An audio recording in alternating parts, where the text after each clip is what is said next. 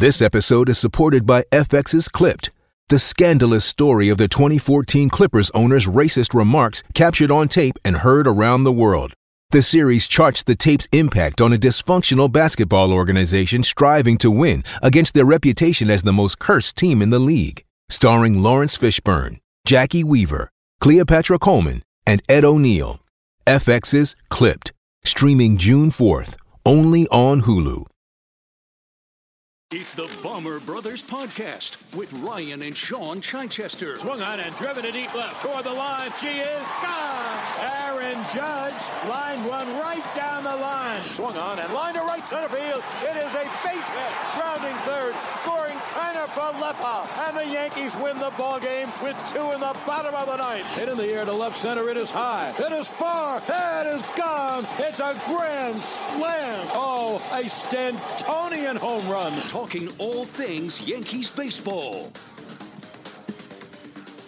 Good morning, everybody. Welcome to the Bomber Brothers podcast. Shaun and Ryan Chichester back after an off day. We took a day off as well. Hope everybody enjoyed the day off. It's always nice to have a day off after the Yankees sweep a mini series against their rivals while the two teams chasing them in the division beat each other up a little bit and just trade wins and losses for a few days. And now the Yankees sit with a six and a half game lead heading into this uh, weekend series in Milwaukee.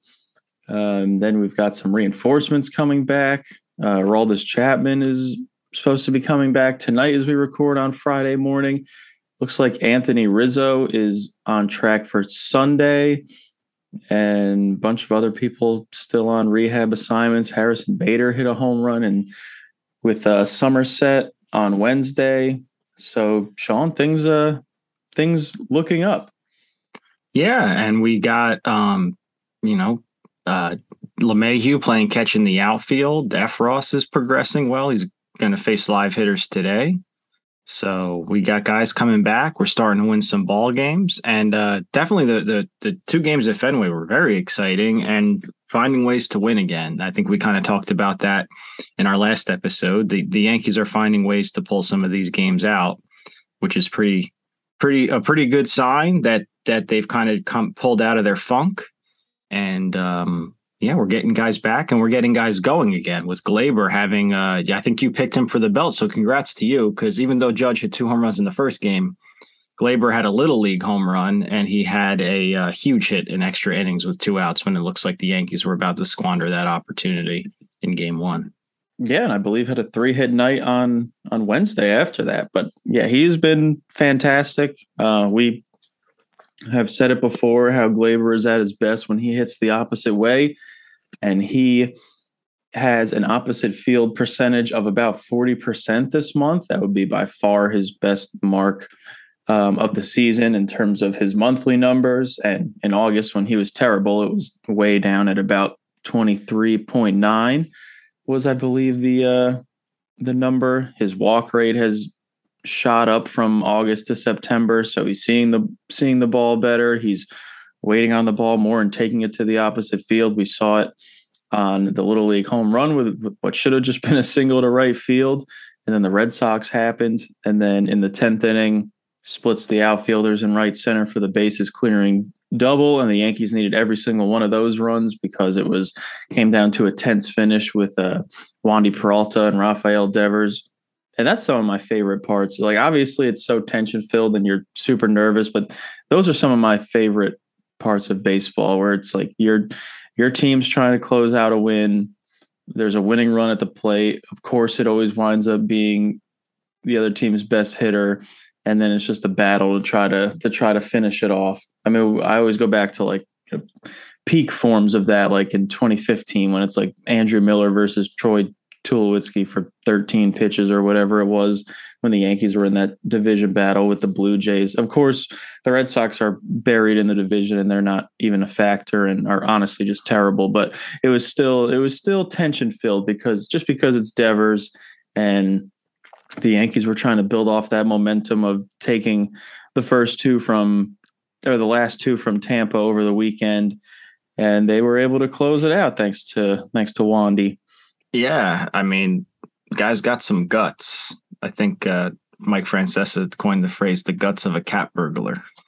Tanaka, and I'll say the same thing about Wandy. He's got he's got some guts, and uh, yeah, no, I know exactly what you mean. It's funny. The cool thing about baseball is when you when the game's on the line, you don't get to really choose who's up at the plate, except for a pinch hitter if if, if you have a good one. And sometimes the game manages to put it together so that you still have that premier matchup, and those those moments are definitely special.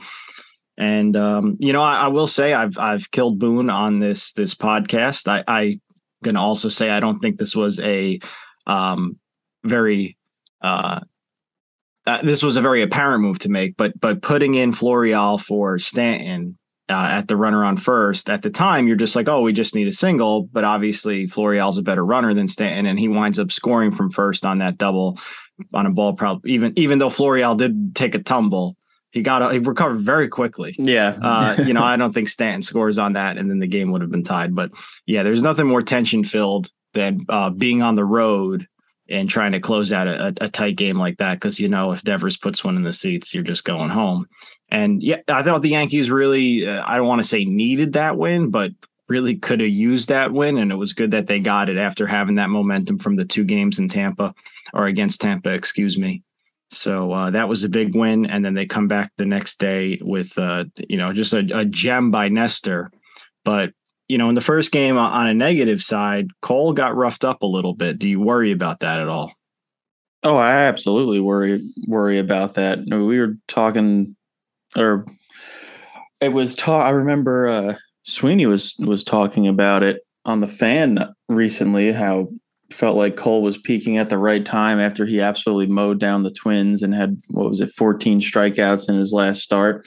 And then again, he just I guess I should say I'm not as worried because you you know he's not going to have to pitch in Fenway in the playoffs because of how bad the Red Sox are. But man, when he when he pitches in Fenway, the the balls just fly out of the park. I mean, three home runs allowed again, and I guess I should say I don't I don't worry about Cole in terms of he's going to come into a playoff start and get absolutely blown out.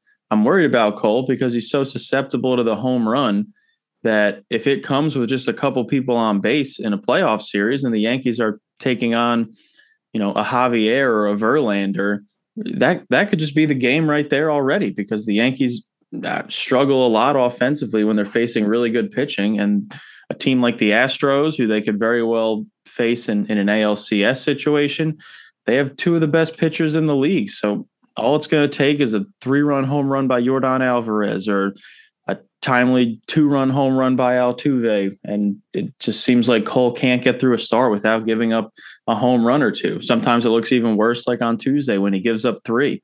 So I personally think the Yankees have some decisions to make. The, do they want to go? Is Cole your game one starter? Is Nestor your game one starter? He's been your most consistent starter this season. I'm sure they're not going to do that because they will always maintain that Cole is their ace. He's their $36 million man. But I, I, I personally think Cortes is is going to give you the best chance. He is does a much better job of keeping the ball in the park at least, but I, would certainly worry about Cole in that aspect. Uh, what's your concern level for Cole after getting a little bit teed off on once again? Hey, it's Kaley Cuoco for Priceline. Ready to go to your happy place for a happy price? Well, why didn't you say so? Just download the Priceline app right now and save up to 60% on hotels. So, whether it's Cousin Kevin's Kazoo concert in Kansas City, go Kevin, or Becky's Bachelorette Bash in Bermuda, you never have to miss a trip ever again. So, download the Priceline app today. Your savings are waiting. Go to your happy place for a happy price. Go to your happy price, Priceline. I'd say medium rare. I'm not too uh not too concerned about it, but still I have some doubts in my mind about him that I don't want to have this late in the season. Um he sucks at Fenway Park. There's no other way to put it. He cannot pitch there and usually struggles against the Red Sox in general. He's kind of like the anti-Stan where Stan usually crushes Boston for us. And I know Stan had me worried on Wednesday over four with four strikeouts at Fenway. It's so unlike him. And then he ripped that. Uh, I mean, he had some help from Abraham Almonte, who had an mm-hmm. absolute nightmare in center field, but it was nice to see him finally smoke a ball. The Red Sox outfielders really just terrible against the Yankees this season. But um, yeah, I mean, I am concerned because, like you're saying, in a playoff series, one of those mistakes is could be season ending. You know, even not even against Houston. If they play Seattle or Tampa in the first round, like you're going up a team like that with that kind of pitching, you could be in real trouble. You give up a three run homer. Imagine you're facing Castillo. Forget it.